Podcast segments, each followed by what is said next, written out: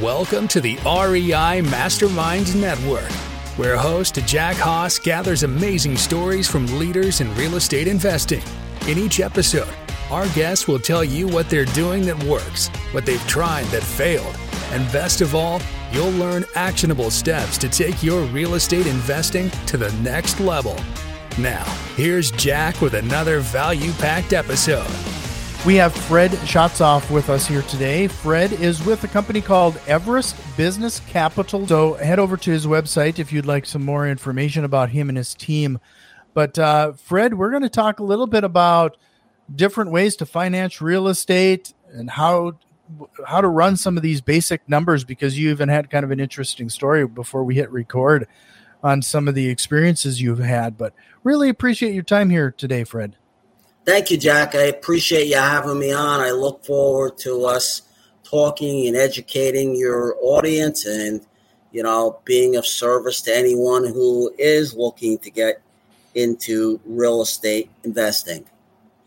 Yeah, so let's let's break down what you and your company do quick. Do you uh, finance on every stage of the process, whether it's rental properties, fix and flips? What, what is your company take care Correct. Of? Basically, what we do, we're, we're, we're a nationwide lender. We're actually a broker. So what we do is we, you know, we find the best lenders out there for the clients. And, you know, what I do is I actually do the vetting out there before, you know, you, and the reason I call it vetting is because you, I'm always getting calls from people that want me to do business with them. And, and I can tell usually within two minutes into the conversation whether these people know what they're doing or not. I mean, if somebody says, well, it re- if you ask them a question about something and they'll say it depends, well, that, that's not a good answer. I mean, you know, how about, you know, explain a little more about your products? Or here, here's a better one. I get people that say, well, I'm a private lender. I can loan you money at 4% for 30 years. And I'm saying to myself, well, right now that's not where the market is because if you're buying an owner occupied property, rates are about five and a quarter to five and a half percent. And on an investment property, rates are always higher. So I'm saying, well, I know this person is not real. Nobody's loaning money out at 4%.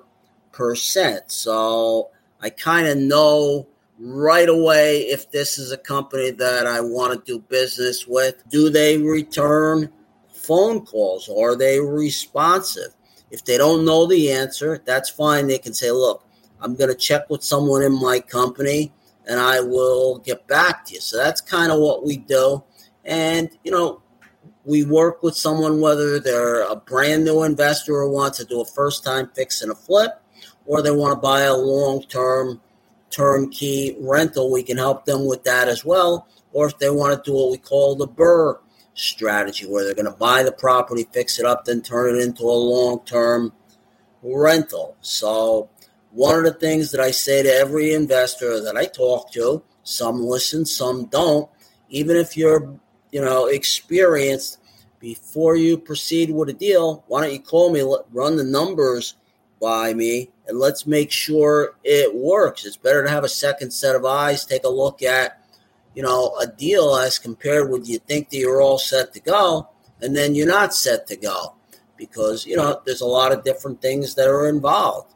You know, plus you know some people think, oh, I don't need any money to go into real estate. Well, you do. So you know that's why I try to you know educate people and you know, say to somebody, don't ever feel funny calling me. No question is a silly question. If you have that question, I'm sure somebody else has that question as well. Because if you've never done something before, you know, you're going to have a lot of questions, and that's okay. So that that's kind of what we do here and how we work with people, whether you're new or experienced. Yeah, what do they say? The only silly question is the one that's not asked. You absolutely. It's better to ask it and you know get your answer rather than don't answer it, and then all of a sudden you get yourself into a situation, and now you can't get out of that situation. So you know, you want to be an educated consumer and you want to know what to expect and you want to know what the process is going to be. The brokerage model is kind of an interesting one because, you know, it's kind of a way, way to shop multiple options because they can come to you, Fred, right? And and you've already kind of shopped around. You have an idea of what each one of these lenders have like the best option for different scenarios compared to going one offs and then trying to fit into different scenarios in, in every case. Correct. No, I mean, to give you a little about my background, I mean, I've been in real estate in one form or another since the 80s. For a while, I sold real estate. Then I got into regular FHA, VA conventional loans, and I've worked for a mortgage banker, I've worked for a mortgage broker. Honestly, it makes a lot more sense to work for a broker because a lot of times you have a lot more products that are available as compared to if you go to a bank, if you don't fit into that box, you know, you're not going to qualify and you're not going to get that loan. So that that's the difference here with what I do versus someone who might work for maybe a hard money lender and they only work for that hard money lender. And if you don't fit into their box, they're not going to do the loan for you. And, you know, in addition to that, you know, some of these people, they're there from nine to five and that's it. Somebody can call me on the weekends. They can call me at night. And, you know, if somebody sounds a little hesitant, well, you know, why don't you tell me a little bit more about what your problem is or what your issue is so we could try to figure out a solution here to get you funded. Sometimes I'll say, you know what, maybe you need to get a credit card or maybe you need to get a money partner or something along those lines. That you know, I try to let people down gently as compared with, you know, a flat out no. You know, say to them, maybe if you do this, you know, maybe if you you know, save some additional money. Like people will say, my credit is low. Well, why is your credit low? What's causing it to be low? I mean, I'll give you an example. I had a woman, she told me her credit score was like 580. I said, well, why is it so low? Well, for, first of all, I'm behind on my bills. I've been paying late on my credit cards. Um, so I said to her, look, the first thing you really need to do is get your credit cards current and get your bills caught up. You don't want to take on any more debt if you're in a situation like that. And, you know, it turns out the woman only had a thousand dollars to work with. So I said to her, look, maybe you should consider doing wholesaling for a while to build up some cash and get your bills caught up. I mean, why take on additional debt if you're behind and you can't even keep up with your current debt? Because you have to assume worst case scenario what if that tenant leaves and now you don't have a tenant? Then what do you do? You still have to make that mortgage payment. You can't say to the mortgage company, well, I don't have the tenant here. I can't make the mortgage payment. Well, you know what? Then they're going to foreclose on you. So, you know, mm-hmm. I, I try to take a little bit of an educational approach with people. Right. So, you know, it's kind of interesting. You brought up a, an example of of what people need to do, you know, that whether it's a personal credit as a as a broker broker it's kind of interesting concept as well because depending on these hard money lenders and the way these different financial institutions do it they can be pinging your personal credit history quite a bit uh, you know like i said depending on their underwriting guidelines. That can cause a pro- negative impact on your credit history as well. So going to a one-stop shop such as yourself really kind of limits that to us to a certain extent. But what Correct. other what other things are should a person know before they before they approach a broker or a or okay. a lender well, such as yours? One, one, of, one of the things is the following, okay? All, all of these loans are either to an LLC or a corporation. So you should try to have that LLC or that corporation formed before you go out and start looking. But if you don't, that's okay because technically you could form an LLC today and buy a property tomorrow because we're not asking for proof of income with these loans. So mm. that's one thing you need to think about and be prepared that you're going to have to have an LLC in order to proceed or a corporation. You know, we talked about credit. If somebody says, "Well, I'm really not sure, you know, what's going on with my credit," I'll say, "Well, you know, do you have Credit Karma? Do you have a credit monitoring service?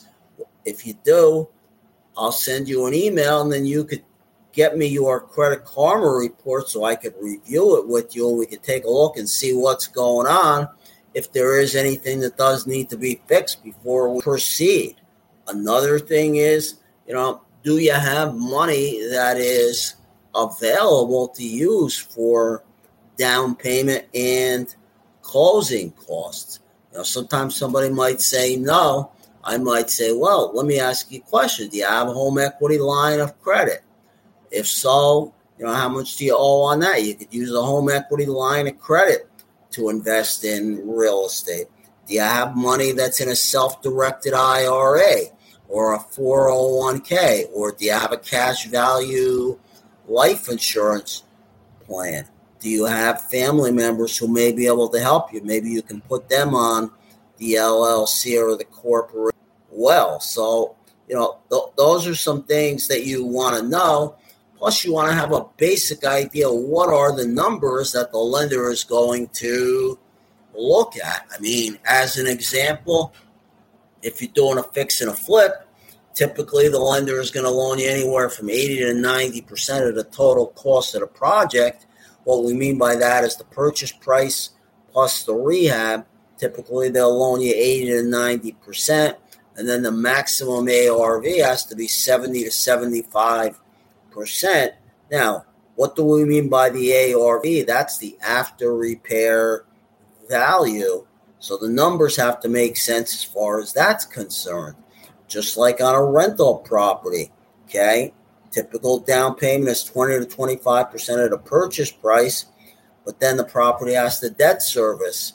What we mean by that is that your principal and interest taxes and insurance, you know, have to be greater than the mortgage payment. Obviously, if it's not, the deal's not going to make sense. Now, mm-hmm. sometimes somebody might say the property is vacant.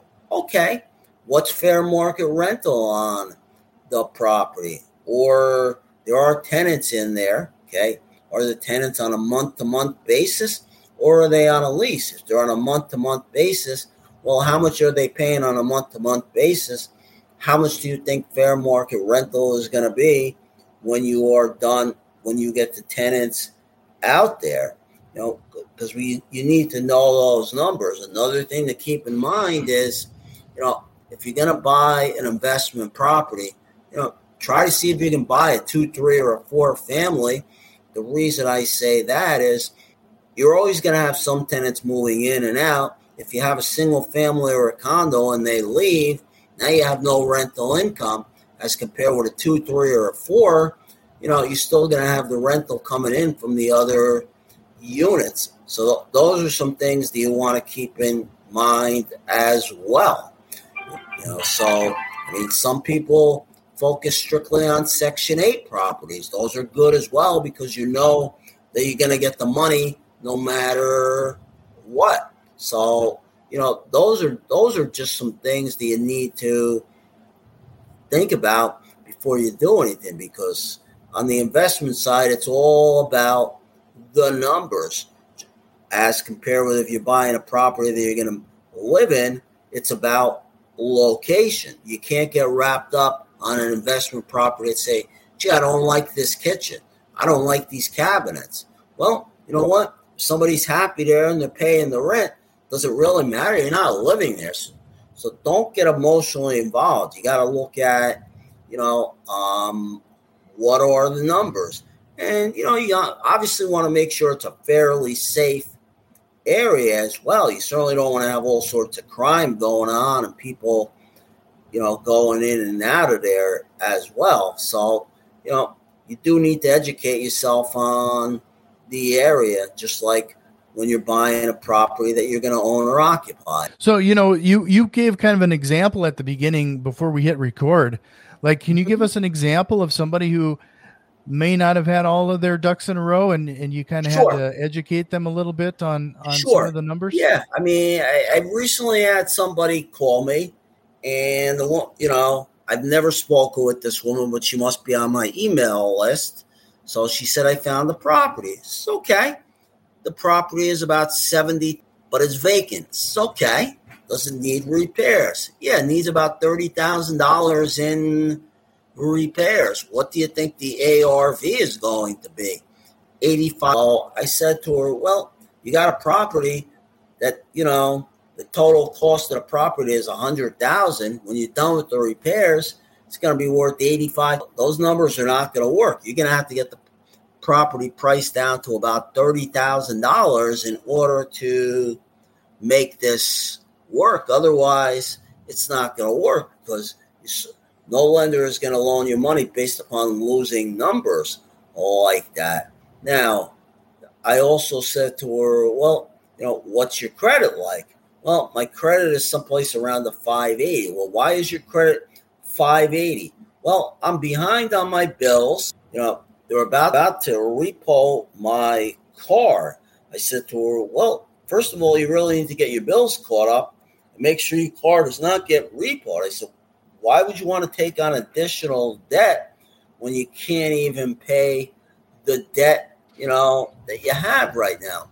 Some some people think because it's hard money that they're not going to check your credit. Well, they are going to check your credit. I mean, they're not going to scrutinize it as much as when you're buying a primary residence, but you can't be behind on bills. You can't be in foreclosure. You can't be in bankruptcy or anything along those lines. Plus, you have to have some money again for down payment and closing costs. A lot of people watch these late night shows that talk about buying real estate with no money down. Well, it really doesn't work. You really can't buy real estate with no money down.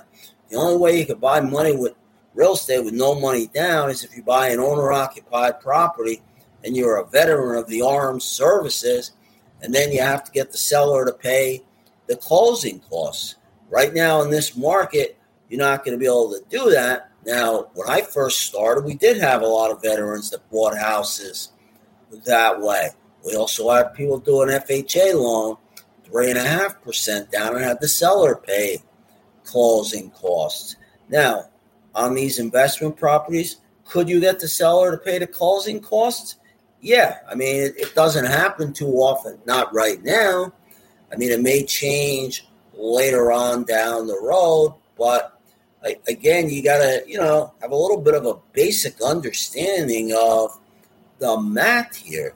I mean, somebody will say they, they've taken a course and they've studied. Did you not pay attention in the class when you go through the numbers? I mean, this is a deal you really should be walking away from as compared with, you know, going with the deal.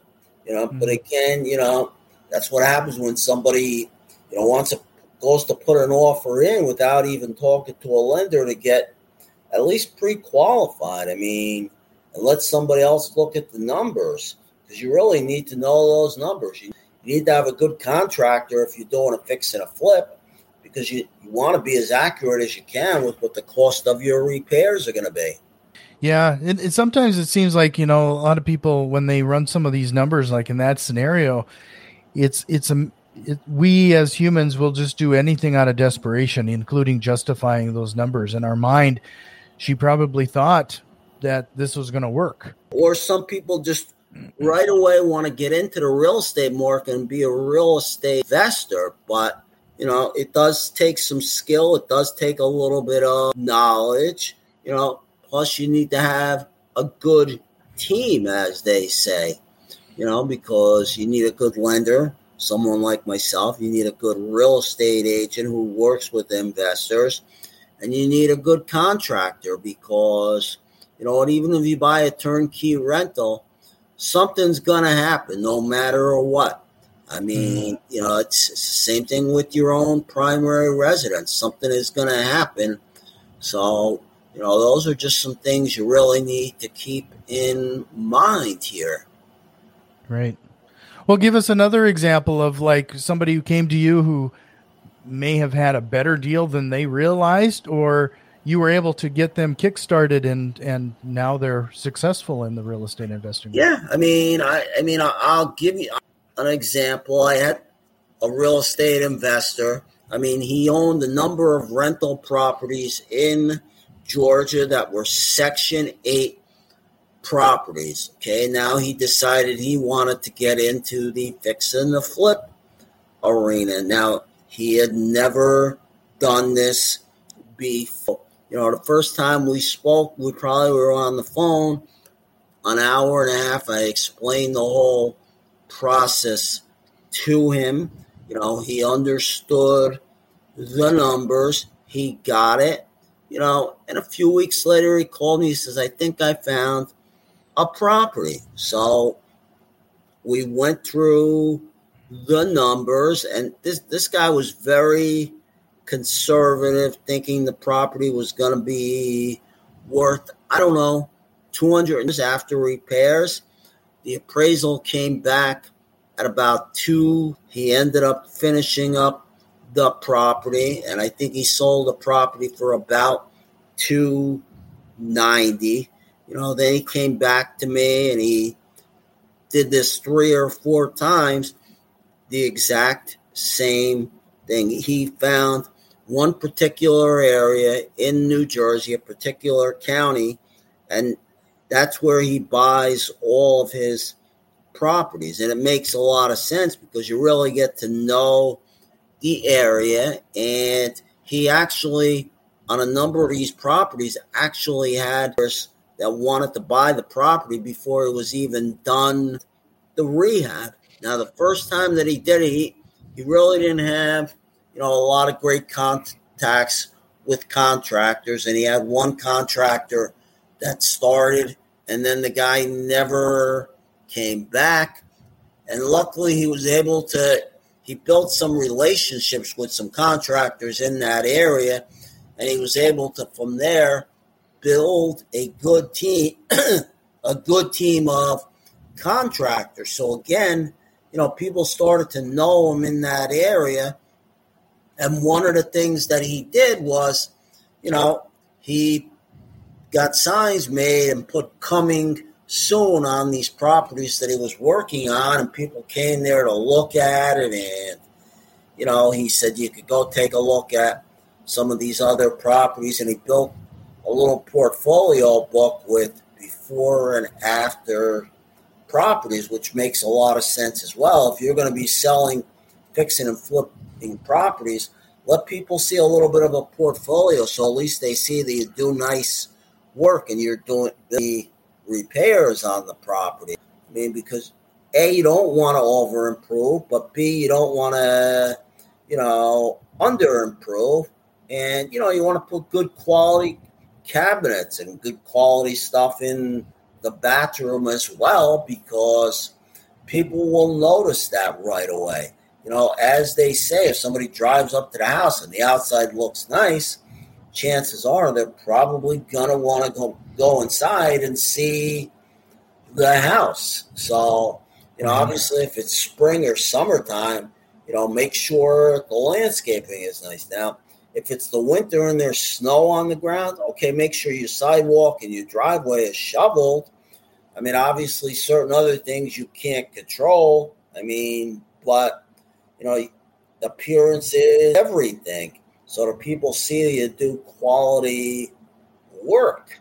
So you know, that was a guy who had never never done fix and flips before and wanted to get into it, and you know, he had good people helping him with the numbers. You know, obviously the, the first one is always the hardest. It's like a kid learning how to ride a bike. You know, the first time you do it, you're falling down many, many times. It's the same thing here when you do a fix and a flip.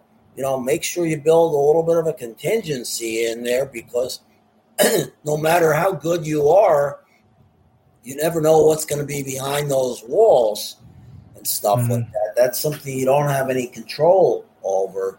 So, you know, make sure you do have some reserves there mm-hmm. as well. Yeah, it's, it's interesting that, especially in that story where uh, and I can't emphasize that enough, is finding your niche to begin with, and and and more times than not, that niche is starting in your backyard, understanding that specific market.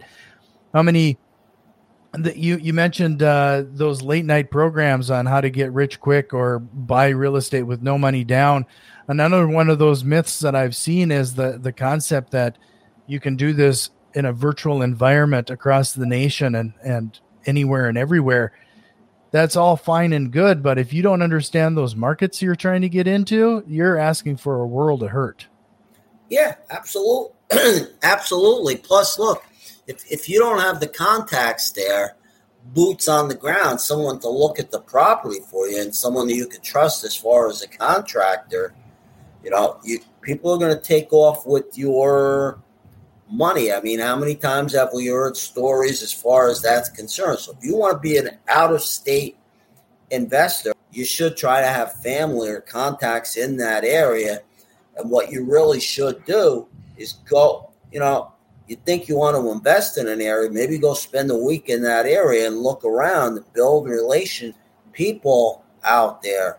And, you know, obviously you got to really check on these people because you know, if you're not checking on the people, you know, they're going to take advantage of you. That's that's just the way people are. I, wish it was a little bit different, but you got to be realistic today as far as you know what's going to happen out there. Mm-hmm. Yeah, no, I really appreciate all of this inf- insight, uh, Fred. And uh, one more time, I want to remind everybody everestbusinesscapital.com uh, we, I warned you, Fred. We were probably going to chew up 30 minutes pretty quickly. With that, I do have a few rapid fire questions if you wouldn't mind uh, trying sure. to tackle a mm-hmm. few of those. No problem. So you're not allowed to say Rich Dad Poor Dad, but what book do you recommend everybody checking out? I, I think, you know, Think and Grow Rich is a very good book for people to read. I also like Brian Tracy. He's got a number of different books out there that are worth it for people to read. I mean, look, you, you got to keep, you know, a positive mindset about things. I mean, things are not always going to be 100% perfect, but you can't give up. You you've brought up a couple real estate investing myths already. You know, whether it's uh, getting into real estate with no money down or what have you. Is there any other real estate investing myths you'd like to bust right now? Um, I mean, you, you do have to have some type of credit, and you do have to have halfway decent credit. I mean, sometimes I get people, well, I've never had credit before. I buy everything cash. I said, well, you know, that's fine and that's well. You know what? Maybe just get a couple of credit cards, even if they're a $500 limit. Use it once in a while to buy some groceries or some gas or go out to dinner. And then when the bill comes, just pay it off because some people are, I don't want to get into credit card debt. Well, you need credit to get credit. That's what some people don't seem to understand that. What is the best piece of business advice you've ever received? You know, um, don't ever give up on your dreams and stay positive with everything. And, you know, realize you're going to get more no's than yeses. It's just like you're looking at properties. You're going to make more offers than what you're going to find. That that's another thing that I think needs to be stressed pretty easily, uh, pretty pretty heavily is the is the whole real estate investing get rich quick. More times than not, they don't actually understand the level of work that it actually takes. You know, you might have to make a hundred phone calls, get ten of them to call you back, and one of them might end up being a deal. I mean, the level of effort there is is significantly more than a lot of the real estate gurus, some of the real estate gurus might have you believe. Yeah, absolutely. I mean, it's it's that way even with sales. I mean, you're going to talk to more people who are going to tell you no than yes, and you know that that's there, there's an excellent book out there. It's called Go for No. Uh, I think it's written by Andrea Waltz, and I forget what her husband's name is it, it's really an excellent book for anybody to read who wants to be a real estate investor because you you are, you are in sales. I mean, everything in your life is sales in one form or another. Sure. Well, what's the worst piece of business advice you've ever received? That, that's a good question. Yeah, I might drop this one because more times than not, people uh, say that uh, if it was a bad piece of advice, they kind of just leave it to the wayside and move on. yeah, no, that, that's probably true. I mean, you know, so I'm not really sure, but that, but that's a good question. I mean, you know, obviously, you know, if you, I, I guess I would say, look, if somebody tells you something and you don't feel like they gave you the right answer, push them a little bit more or talk to someone else to verify what they told you and see if it's something that makes sense. Trust that's but verify. Yep, that's exactly. Yep. If you could go back into time and give your younger self one piece of advice, what would it be?